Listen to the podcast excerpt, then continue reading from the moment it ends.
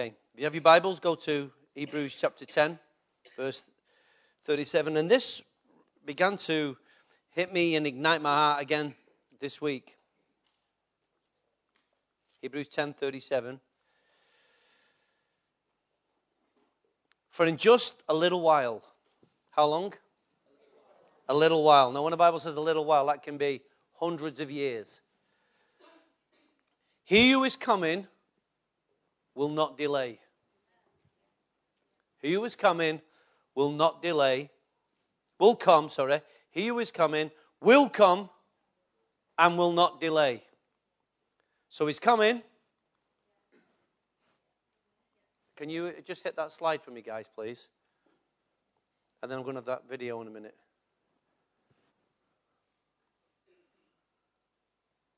Go back. Hit the first slide, Ralph. Is that the first slide? Just leave it there then. Leave it on. Don't go to that one. Stay with Hebrews for me. Ignore that. We'll catch up to that in a minute. For just a little while, he who is coming will come and not delay. But my righteous ones, do we have any righteous ones here this morning? Will live by faith. And if he, she, or they shrink back, I'm not going to be pleased with him, her, or them. But we are not of those who shrink back, but we're of those who believe and are saved. One of the startling realities of the New Testament church believers is they lived with a sense that Jesus Christ was coming back for them. This was a core thought, a core principle, a core excitement that caused them to keep on believing, keep on trusting, keep on walking, and keep on doing the things that they were encouraged to do that when Jesus was around. In fact, at one point, I'm not sure it was the Galatians or the Philippians, that they thought they'd missed. They thought they'd missed the return of Christ. And so the brothers had to go there and talk to him and say, look, you haven't missed it. We're still here. If you missed it, we missed it. We all missed it. But that's not the fact. So the issue is that this central message of Jesus Christ returning back has very much been lost in today's church. And when you lose, you know, when we used to say to the kids, Father Christmas is coming, how much expectancy and excitement is in the kids' minds, right? Rightly or wrongly, whichever way you want to look at that, I'm just saying it created an excitement. Or you say to the kids, you're going on holiday. You're going to Disneyland or wherever it is you go in, there is great, great excitement to the point where you actually count down the days and we say, how many sleeps left, Mum? There's so many sleeps. Why? Because this expectancy fills the minds and hearts. And for a short window, you as a parent have a lot of leverage of getting them to do things and behave. Why? Because now you have power to say, well, if you don't do this, you're not coming. No! Home Alone? Never. So this was one of the core things that was in the minds of this church is that Jesus Christ is coming back again. And that ancient truth is still a present truth. Jesus is coming back again.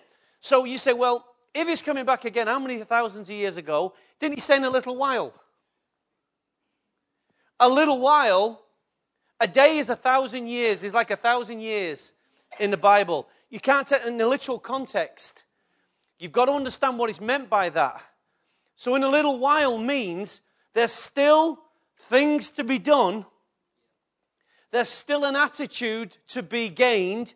There's still a work to be done. There's still an assignment to be fulfilled. And you must live and I must live like Jesus Christ is coming back again, but plan like he's not coming back for 1,000 years. Live like he's coming back tonight, but plan like he's not coming back for another 1,000 years. Live like he's coming back tonight, but plan like he's not coming back for another 1,000 years. So if you live, that means you keep a short account. If Jesus came back tonight and we disappeared, there's going to be all calamities over this earth. It's true. The world's going to think, what the heck has happened to all the Christians? And because the Bible tells us that we're going to be taken. So, This is a core reality of your faith. Jesus will return back.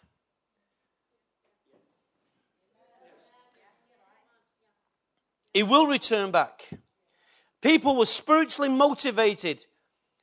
They were, I should say, that it moved them spiritually. It motivated them individually and synergized them corporately and collectively. This news moved them spiritually. It motivated them individually. And it synergized them corporately and collectively. This thought that Jesus Christ could come back tonight and you might have to meet him so sobered the people that they live with a different expectation. Now, in Christianity, we think the only time we're going to get to see Jesus, that's if you're a believer, is if I die and go to heaven. But the Bible tells us he can come in a twinkling of an eye. And we who are caught up with him. So, to remove this belief and expectation from your thinking and from your lifestyle will suddenly cause you to procrastinate, slip back, manana, got loads of time, no problem. When I die, I'm going to see Jesus. But what happens if he comes back and kind of gets you unaware? It's like your dad walking in on you and finding you doing things you shouldn't be doing. But we don't need to live in fear if we love him. But we should live in expectancy that he's coming back. It's amazing that when you don't care for something and you don't pursue something, it's amazing how easily you shrink back. And this is what he was saying in Hebrews, that, you know, just in a little while, he who is coming will come and he won't delay. He's coming and he won't delay. In other words, he'll come bang on time. Yeah? But my righteous ones will live by faith, and if he or they shrink back, I'm not going to be pleased with them. So, Jesus taught us the dangers. Jesus taught us the dangers. Where's my scripture? Matthew 25. This is the one. Yeah, okay. Jesus taught us the dangers that trivial. Should say Jesus taught us the danger of trivializing the things that he said. Hello. Jesus taught us the dangers of trivializing those things that should matter most important to us. Jesus said to his disciples, there will be an imminent return. And that imminent return requires you and I to do an action. So we read in this, the bridegroom, he was telling the story, and the bridegroom was a long time in coming. How long? So we just read a little time, now it's a long time. Now, I don't know if you know that, but a long time is much longer than a little. And they became drowsy and all fell asleep. Picture yourself in this story. At midnight, the cry rang out, he's here, the bridegroom, come out to meet him. Then all the virgins woke up and trimmed their lamps. The foolish one said to the wise, give us some of that oil. Our lamps are going out. So they said, push off, you scoffer. No, they replied, there may not be enough for both of us, for us and you. Instead, go to those who sell and buy oil, some for yourselves. But while they were on their way to buy the oil, the bridegroom arrived, and the virgins who were ready went in with him on the wedding banquet, and the door was shut.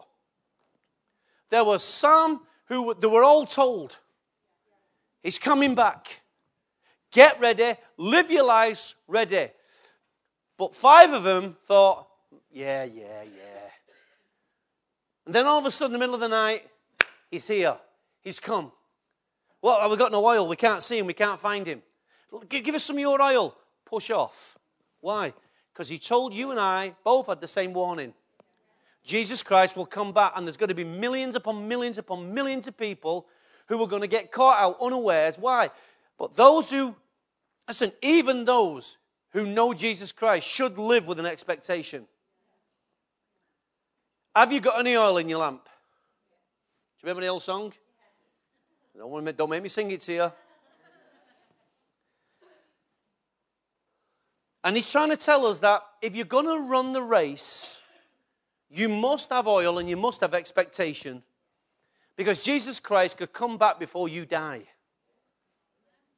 He could very much come back before you and I die. And this is a message that much of the church no longer runs with. Jesus Christ is coming back. The matter of when. Yeah? And this is why the Bible gives this analogy. Two will be walking side by side. Then all of a sudden, zoom. It's like those alien movies, isn't it? We all get zoom, gone. And then all of a sudden you look around and you go, didn't I have someone with me just a minute ago? And panic sets in right across the earth. Planes crash. Cars crash. Why? Because the guy who was driving it or the girl who was driving it was a Christian and now they've been taken. And all of a sudden there's panic right across the world. Do you know, Americans, pilots today won't put two Christians in the same cockpit because they're concerned that if one goes, the whole plane's gone. Yeah, it's true. Only Christians are a bit dumb. Only Christians don't take note of it. Even the world realized that this could be a reality. And if this is a reality, this is the oldest book and the best-selling book. If this has got any elements of truth in it, we can't afford to take the risk. You know, automatic pilot's not a person, don't you? So, the return of Jesus Christ is called the blessed hope. Then we see another scripture, 1 Corinthians. And he encourages the people, the saints in the church, 1 Corinthians 15, verse 51 to 58. Listen, I tell you a mystery. We will not all sleep, but we will all be changed in a flash. In the twinkling of an eye, at the last trumpet, for the trumpet will sound and the dead will be raised imperishable and we will be changed. For the perishable must clothe itself with the imperishable and the mortal with immortality. When the perishable has been clothed with the imperishable and the mortal with immortality, then the saying that is written will come true. Death has been swallowed up in victory. Where, O death, is your victory? Where, O death, is your sting? The sting of death is sin, and the power of the sin is the law. But thanks be to God who gives us the victory through the Lord Jesus Christ. Therefore, my dear brothers, stand firm. Let nothing move you. Always give yourself fully to the work of the Lord, because you know that your labor in the Lord is not in vain. He's saying, stand firm, keep working, and keep expecting. Stand firm, hold your position. Hold your position. Whatever your position is in life, people will always come and try and knock you off your perch. Yeah? Hold your position. Hold to your conviction. Hold to your core convictions. Hold to them. Stand in that place. Keep moving, keep walking, and keep expecting that at any time Jesus could come back, even tonight. You know, some of us might not wake up in the morning. You know why that is? Some could die. But the reality is, the Bible says, in the flash, in the twinkling of an eye. Just like that. Boom, gone. Abracadabra. Gone. I like that idea. I like that idea. We just been standing there. Gone. But until then, keep on moving. Z, can you play my video for me, please? Please watch this video. It's very short, but very powerful movie. Tell yourself, keep on moving. You got to keep on moving. While you're waiting for Christ to return, you got to keep on moving. You've got to keep on moving, standing firm, keep on moving, because some things in life matter. Some things in life matter. And can you put my slide back? Oh, it slides back up. You see this? You know I've been talking about this. 4 stages of life. 4 stages that clearly at any one time in your life can cause you to stop moving. Your origin, the nature, the natural place of your birth, the place where earthly things of life are learned, formed, developed, or were destroyed. Spiritually, this is a time for the time and circumstance leading to your faith. But so many of us have been destroyed by our origin. So many of us feel weakened, limited, contained by our origin. Our environment wasn't the perfect environment. Our parents didn't necessarily give us everything we need. but they were good people, but they had limitations on their life. And there's always a reason. Well, I came from a poor environment. My family never had any money. We were the poorest in the street. And your origin can always be the reason for you to stop moving, if you let it. But your origin, not every origin is negative. Some people have a fantastic origin and it becomes a springboard for launching them through the life. But at some point in their life, there'll be a circumstance, a reason, an excuse, an opportunity to stop moving. And then what happens is you move into the second zone and it's called deterioration. At some point, you either allow yourself to deteriorate because you stopped holding on to principles. You stop believing. You stop expecting. You stop, you let go of your commitment. You put down what you had. Or others put you down so much that you deteriorated emotionally, psychologically. And as a result, you stop moving because of the deterioration in your life. And so many people in life are hindered because of deterioration. Deterioration enters in. See what happens is 3 stages of behavior: inactivity, reactive, or you become passive.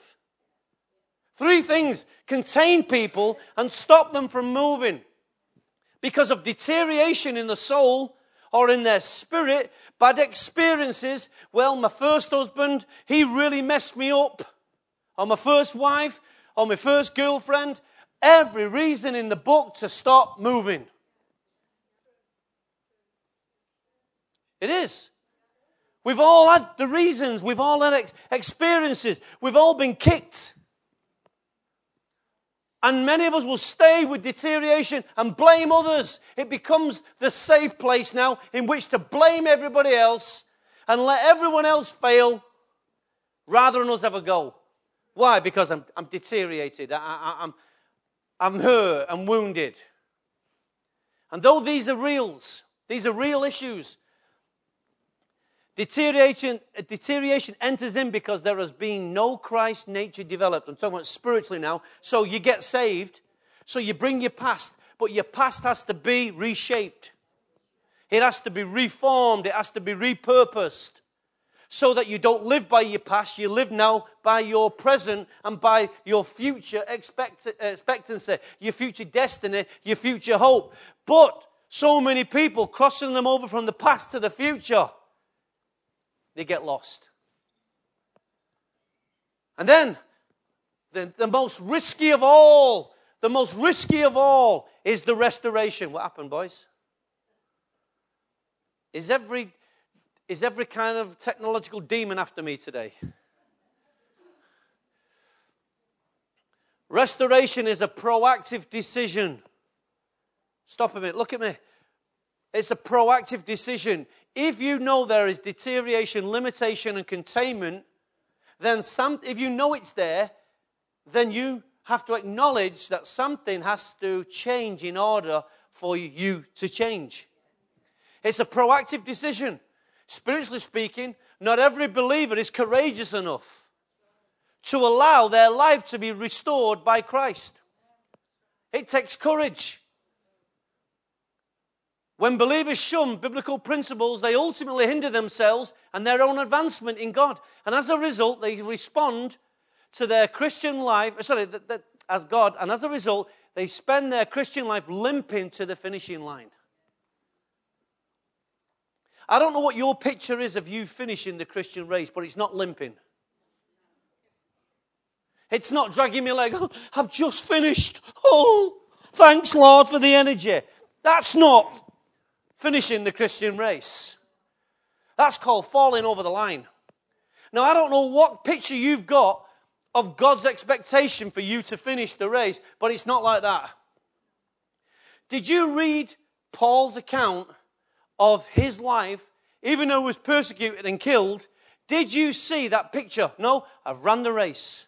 I fought the fight. I've run the race. I've finished strong. Paul did everything. It wasn't a picture of, oh, pity me, woe is me. If you've got any reason why you should stay in the deterioration, the restoration, I've got more. And if you want to compare wounds, there's bound to be somebody in this room who's got more than you. There's bound to be someone who's got deeper red blood than you, who's got shed more blood than you, who's took more punches than you. So let's save ourselves some time and let's not trade. Let's acknowledge and deal with some things, because the true goal of all our Christian race, and what Martin Luther was alluding to, was we got to keep on going to destiny that leads to destination. The two things are very different. Destiny and destination are two different things. Why? Destiny is the journey.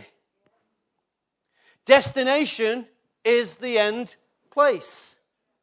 So destiny is the path. If two can walk together, they're on a path. I don't know about you, but my life's taken me through on many paths. And that's destiny. I meet people. I go places. I have experiences. I have success. I have failures. I have tears. I have joy. I have kids. I have grandkids. I have expectations. For all that's my destiny and your destiny. But it must all be going somewhere. That's called purpose. What is my life about? And this zone over here called destiny leading to destination, it's an adventure.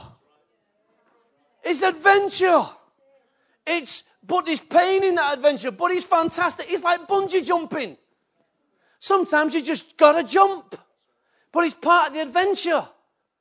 That's why you got to find, follow, and finish the will of God for your life. But some Christians never get out of restoration and never get into destiny. But they talk about it all the time. But they're always hampered by deterioration and restoration. Now, you can be in restoration and keep on moving. Do you know if you've had cancer and you've gone through the worst, you've had the radiotherapy, chemotherapy, whatever it is, you can still carry on doing what you were doing. But your body's being restored. True? So many times we don't have to wait until restoration's over. Now, in some cases, we do. But in a lot of cases, we've got to keep on moving even though we're being restored. Because the Bible tells me I'm going from one degree of glory to another. So I've got to keep on moving. I've got to be willing and courageous to hold his hand so I come through the restoration. And then I'm going to go through some other stuff, and I might need another season of restoration. Because life's full of seasons of restoration. But in your worst time, who do you turn to? Your friends. Shame on you. Not that friends are not good, by the way. Your first priority as a Christian should be to God. He's the one who restores, and then God uses people to restore people. Yes? I'm not saying, friends, you know what? Hear what I'm not saying. Just listen to what I am saying. That makes sense? Friends are vital. I don't know what he'd do without me.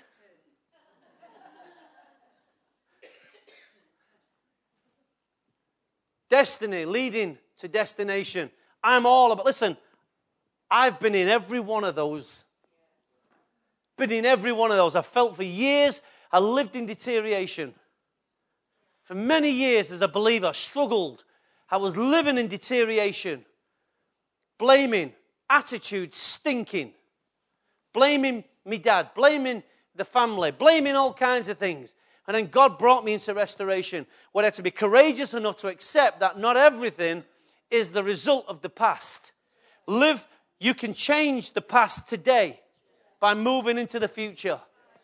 But you need people to help you in the restoration, and there is where courage is needed. But and by all God's energy, I am determined by God's energy and by the strategies of heaven to get you out of deterioration, to get you through restoration, to get you into destiny and destination. Amen? We've all got an origin. It's called in the beginning. Many of us it was not a perfect environment. The womb has become the most dangerous place on planet Earth.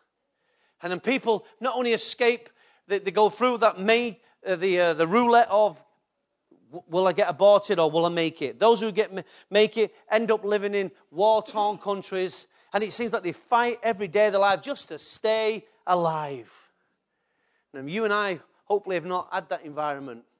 So, but everyone's got a story on planet Earth. Everyone's got a reason to stop moving. But I like the idea of the arrow. I'm aiming for the bullseye. I'm aiming for the bullseye of God's perfect plan for me. And Luther said it so well, didn't he? You need to have a proper, solid blueprint. What a powerful word that was. This is why I'm suffering as I am, says Paul. I'm not ashamed because I know who I believed, and I'm convinced that he's able to guard what I have entrusted to him this day. You've got to know who you believe in. If you're going to go through deterioration, if you're going to have some hope in restoration, if you're going to move towards destiny and destination, you've got to have a blueprint. And Paul said, the Apostle Paul said, I know why I'm suffering. I know why I'm going through hell. Why? Yet I'm not ashamed. I'm standing firm. Because I know whom I believed in. And I know that when I know that who I believe in, I know it's going to bring a certain amount of trouble. And I'm convinced that he's able to guard what I've entrusted to him that day. That's why Paul made him Christ as the blueprint in his life. Amen? The question is whether you have a proper, solid blueprint, whether you have a proper, solid one, or you have a fictitious one. Luther said, Paul says, one night the Lord spoke to Paul in a vision, don't be afraid. You know, when God says don't be afraid, there's every reason to be afraid. That's what I've learned about God. When he says don't be afraid, it's because you're going to go into a territory where it's going to be pretty risky. So he's telling you, don't be afraid. Keep on speaking. Don't be silent. What was the one thing that got Paul in trouble? His mouth. What's the one thing that gets you in trouble? Your mouth. What's the one thing that has got me in trouble with you? My mouth. Listen. What's the one thing that's got you out of trouble? My mouth. And God's mouth. Keep on speaking. Refine your language. Learn some new words. Keep on speaking. Don't be silent, for I'm with you. That's all I need to know. And no one is going to attack and harm you because I have many people in this city. I want to hear that. So Paul stayed, how long? For 1.5 years, teaching them the word of God. So what did Paul do from that instruction? He kept on speaking.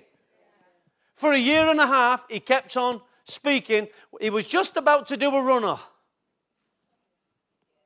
He was just about to exit. He was just about to exit from the very place because his mouth was getting him in trouble. And God steps into the scene, the same God that he previously just read, that says, I know he's able. And I'm convinced. So when God spoke and when God speaks, is he still able? So is he able to take you through restoration? Is he able to take you out of deterioration? Is he able to take you into destiny and destination? All it takes is for you to take hold of the word that he's speaking. But you'll never go into restoration if you keep going forward, backwards, forward, like the Irish jig. You'll never find restoration that way. Go to your doctors, and he gives you some tablets, and then you go back again. I'm still feeling sick. Did you take them? No. Why? I don't like those tablets. Doctor's going to say, jog on. How can I bring your body into restoration if you won't listen to what I say? And it's the same with Christianity. So he says, don't be silent, for I'm with you. I love this. Don't be silent. Keep on speaking. Don't be silent, for I'm with you. And no one is going to attack you and harm you because I have many people in this city. God's got more people to help you than you could ever imagine. Oh, yes. God is able to bring an angel to your door. God's able to bring an angel to your house. God's able to bring money where there is no money. God's able to bring food where there's been no food. God is able. Why? Because he has his people in the city. Do you know that? I've witnessed it. I've had food being given to me mysteriously. I've had money given to me mysteriously. Why? Because God's got his people. Tony, if you keep on speaking, I'll keep on supplying. But Lord, every time I speak, I get in trouble. If you keep on speaking, I'll keep on supplying. Well, Lord, there's nobody here. I've got many people in this city. Well, God, why don't they come to our church? I didn't say that. I said I have many people who can in this city who can come and minister to your needs. I can send a raven to your house to feed you. Wow. And the evidence of Paul, he stayed a year and a half.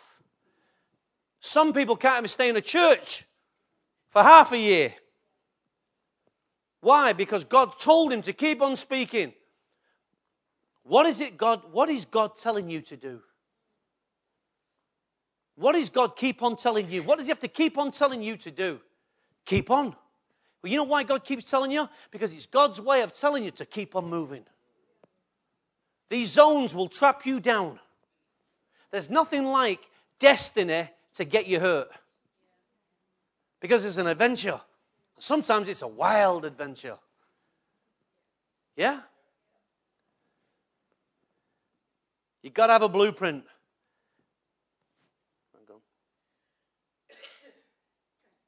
Yeah, let's go there. During the night, the Lord said to Gideon, get up, go down against the camp, because I'm going to give it into your hands. Now, this is a man who was completely scared, freaked out that the Midianites were invading, and God selects this guy to go and do something brave and courageous. So during the night, the Lord says to him, get up. Go down to the camp because I'm about to give it into your hands. How do you know what God's about to put into your hands if you don't get up and keep on moving? Then he says, the story goes on. When Gideon heard the dream and its interpretation, he worshipped God. He returned to the camp of Israel and called out, get up! The Lord has given the Midianites camp into our hands. So now, after a long period of time, he begins to see that God is actually the God of his word. The thoughts he was having, the angel that turned up, telling him what to do, he's now beginning to see that he who is with him is greater than he who is against him. Yes? And then the great scripture at the bottom here, 1 Kings, it's about a prophet who's been totally devastated by fear because one woman opens her mouth and says, I'm going to kill you. He'd just seen God provide supernatural acts on Mount Carmel. And now he's freaked out to the bone because one woman speaks to him and says, I'm going to have you. So he's gone from, destination, instantly to deterioration. Fear has so grabbed him. It's like you're on the mountain on a Sunday, blessed be the Lord. And next minute, on a Monday, you're down in the gutter thinking, oh my God. What went wrong from Sunday to Monday? News. Someone spoke. You heard something. And this is what he says. And I don't even ever felt like this, so maybe you can pick this up. And he starts with, I've had enough. I'm not having it anymore. Whenever I open my mouth for you, trouble always finds me. I've had enough. And then he says, take my life. Go on. I'm no better than my ancestors. Then he lay down under the tree and fell asleep. How'd you fall asleep when you freaked out? Then he lay down under the tree and fell asleep, and at once an angel touched him and said, get up and eat. Why? Keep on moving. And he looked around, and there by his head was a cake of bread, baked over hot coals and a jar of water. He ate and drank, and then he lay down again. The angel of the Lord came back a second time and touched him and said, get up and eat. Then the angel Lord came back, said, get up and eat, for the journey is too much for you. So he got up and ate and drank. Strengthened by the food, he traveled for 40 days and 40 nights. That's some kind of angel food, that isn't it? Angel's delight. Come on. Stay with me now. Stay with me. Travel for 40 days and 40 nights. Listen, it's that bad, but you didn't risk it. I risked the joke. He reached it until Horeb and the mountain of God. There, he went into a cave and spent the night. Twice, the angel came to him to feed him, to restore him. But even though he was being restored, he had to move from restoration to destiny and destination. The mountain was his destination. And then he had to go and anoint the king. He had to go and anoint, Ahab, sorry. So he still had some more of the mission, but he kept on moving to his destination and to his destiny, though he felt he'd gone through deterioration and then he needed restoration. What a wonderful picture to show that God, it's not a reason, it's not an excuse, and you haven't got a license to stop even though you deteriorated. You've got to keep on moving. You've got to keep on moving. Your Christian race depends on it. Your life depends on it. So many people, when they lose hope, when they lose loved ones and they lose hope, the tendency is to give up. I've got no more reason now. My partner's gone. I've got nothing else to live for. And that's deep and it's powerful. And God's saying, no, there's still more. There's still life for you. And we have to go through tragedies and we have to go through turmoil. And when people are taken from our life, it feels like 50% of us is gone. And God says, I know you're hurting. I know it's traumatic, but keep on moving. Why? Because I've still got things for you. I've still got things for you to discover. I've still got things for you to touch. I've still got things for you to experience. There's still an adventure left for you. How do you know I can't bring somebody else into your life? Keep on moving. Keep on moving. Keep on moving. And then he says this. Martin Luther said this. Things you should have in your life blueprint. A deep belief in your own dignity. These are the reasons why people deteriorate, because they've got no belief in their own dignity and in your own worth and somebodiness. You know why? Because people rob it from you. People take it. People speak ugly to one another and demean you and take it away, so you have no worth, no dignity, no sense of value. And somebodiness, that's not a word, but he said it, so I put it in there. Don't allow anyone to make you feel that you are a nobody. Always feel that you have worth and that you count, and always feel that your life has ultimate significance. It's easy to say that, but you need people around you to put it into you. If it could be done by itself, it wouldn't be a problem. But when people take these things from us, it takes others to help us restore and put these words in. But the problem is when those who love you are the ones taking it away from you, that's the difficulty. So we have to find another group of people who love us to put it back. Where do you think that your lack of dignity and worth and significance is formed or damaged? It's in your origins. Does that make sense? Then he said, such confidence is this through Jesus Christ before God. Not that we're competent in ourselves to claim anything for ourselves, but our competence comes from God. There are some things that will come from one another. Listen to me now. There are some things that it's right for me to speak certain things into people. It's right for me to speak certain things into my children.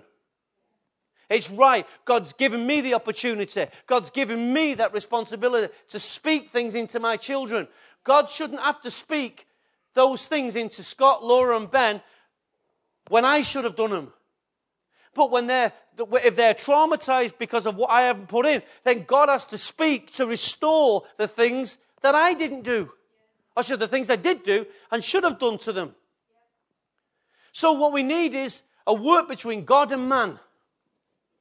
So it's my responsibility to tell my wife I love her.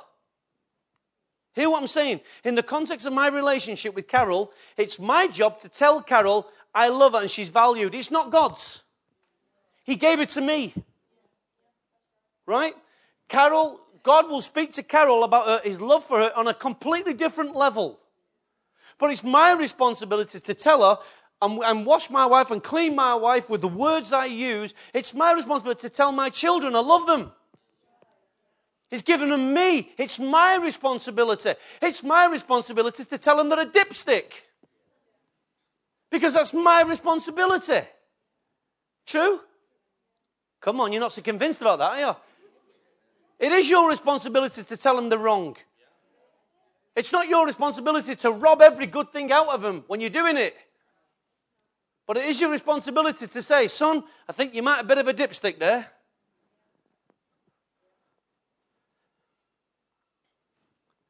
All this is from God who reconciled us to himself through Christ, who gave us the ministry of reconciliation.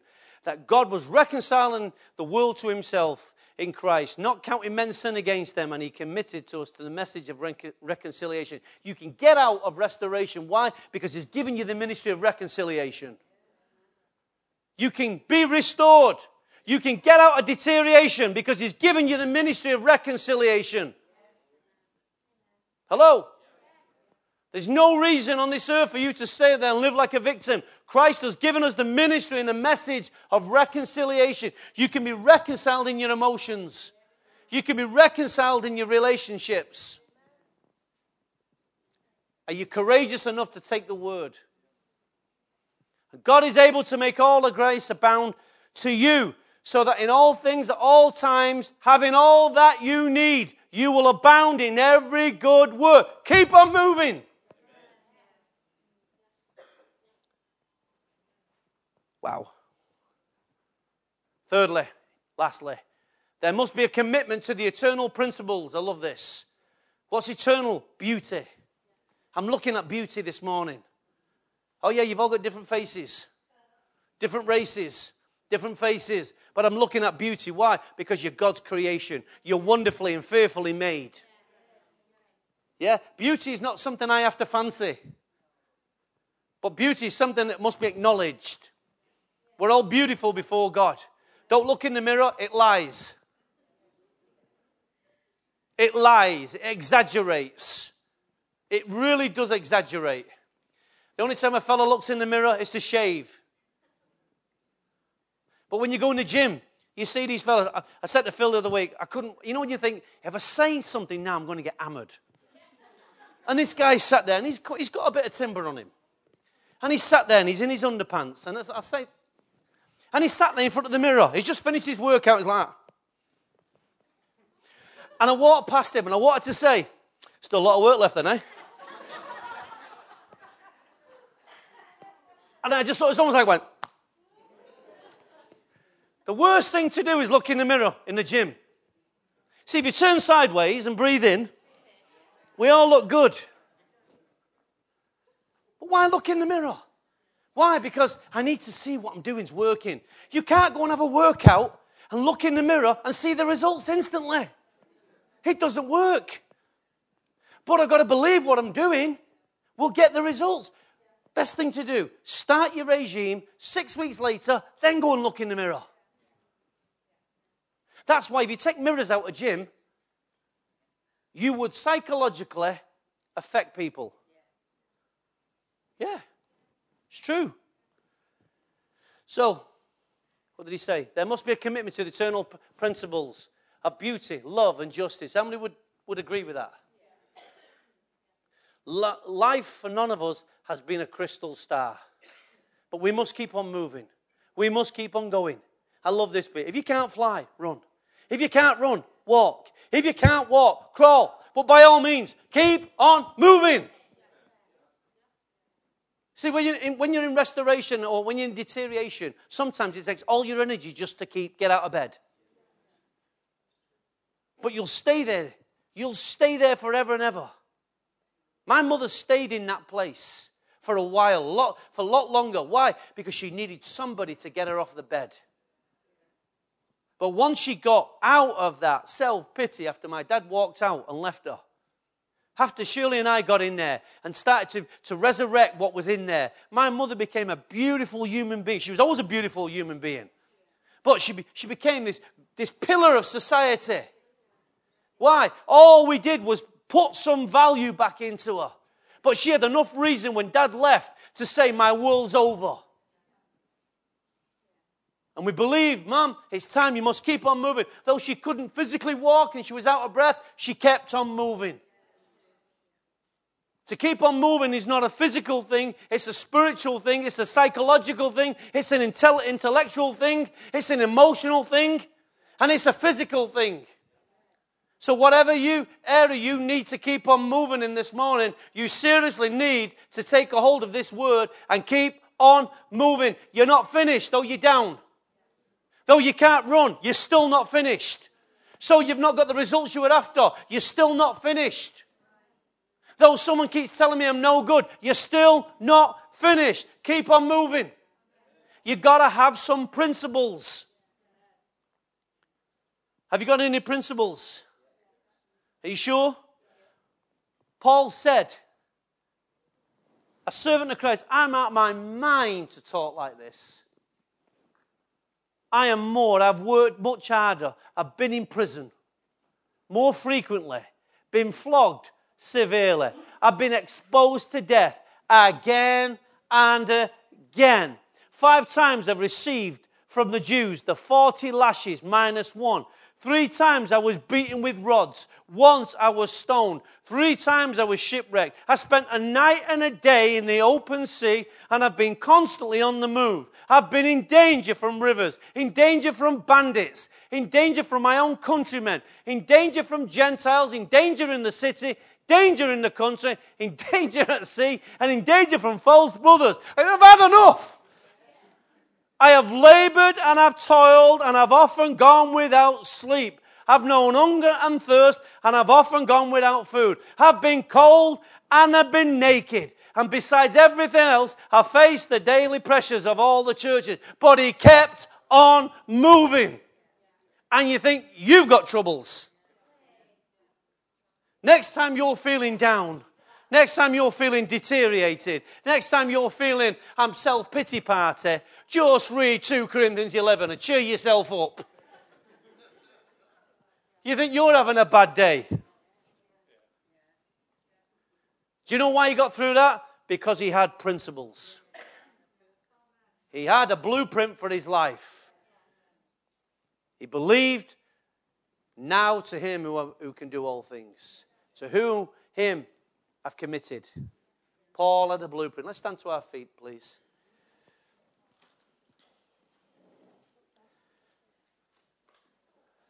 You know, your problems are real. So we can't compare everything with Paul. But I love that, what Paul's done. It just really just makes me think when I'm complaining to God. I might not have had the hard day that I thought I had. And if someone said to me, this is your destiny, Tony, I'd say, shove it. Keep it. I'm not up for that. I'm not up for that. How many of you believe that? Who wants a life like that? But guess what? You're going to have it, whether or not. The only thing you might not get is shipwrecked and lashed. You might not get shipwrecked. Why? Because you don't go sailing. But you know you'll get lashed because people give you verbal lashing. You'll be in danger from your own countrymen. If you open up, if you keep on speaking, you'll be in danger at some point. But you know what? I've crossed the line. I've come too far. I cannot not do this. My mouth will get me in trouble. God told me I'm a mouth on roller skates.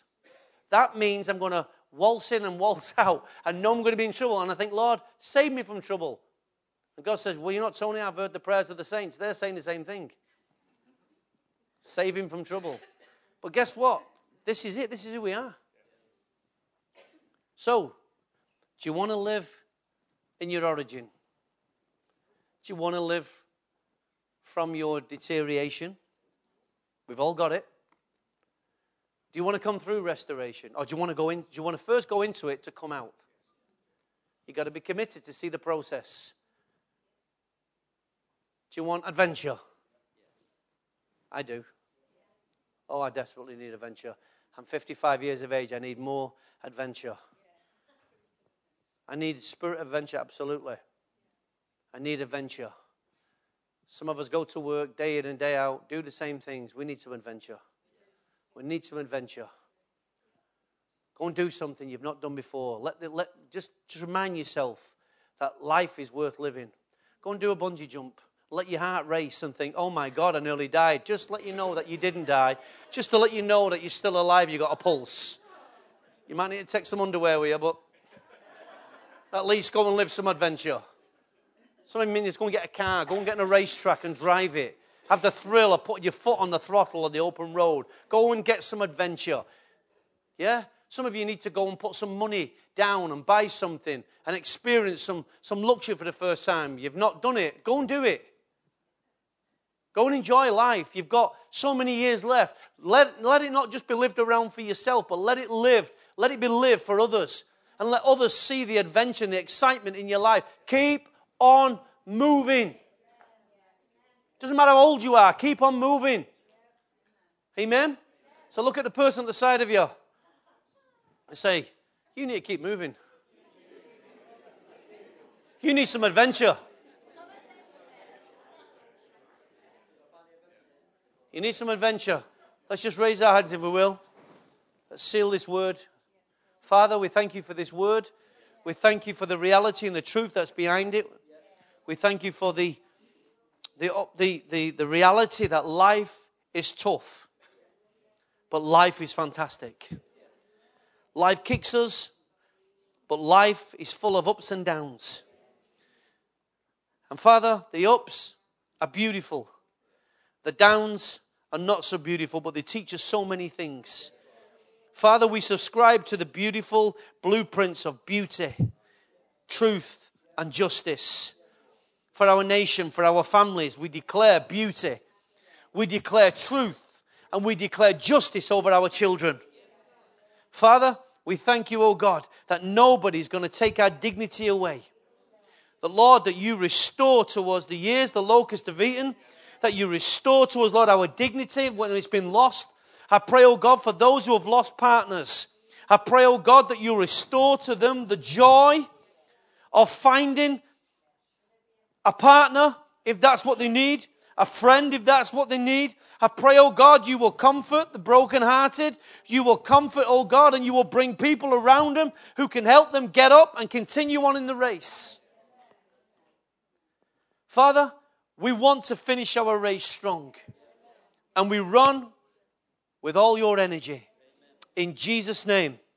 Amen. The people of God said, Amen. Amen.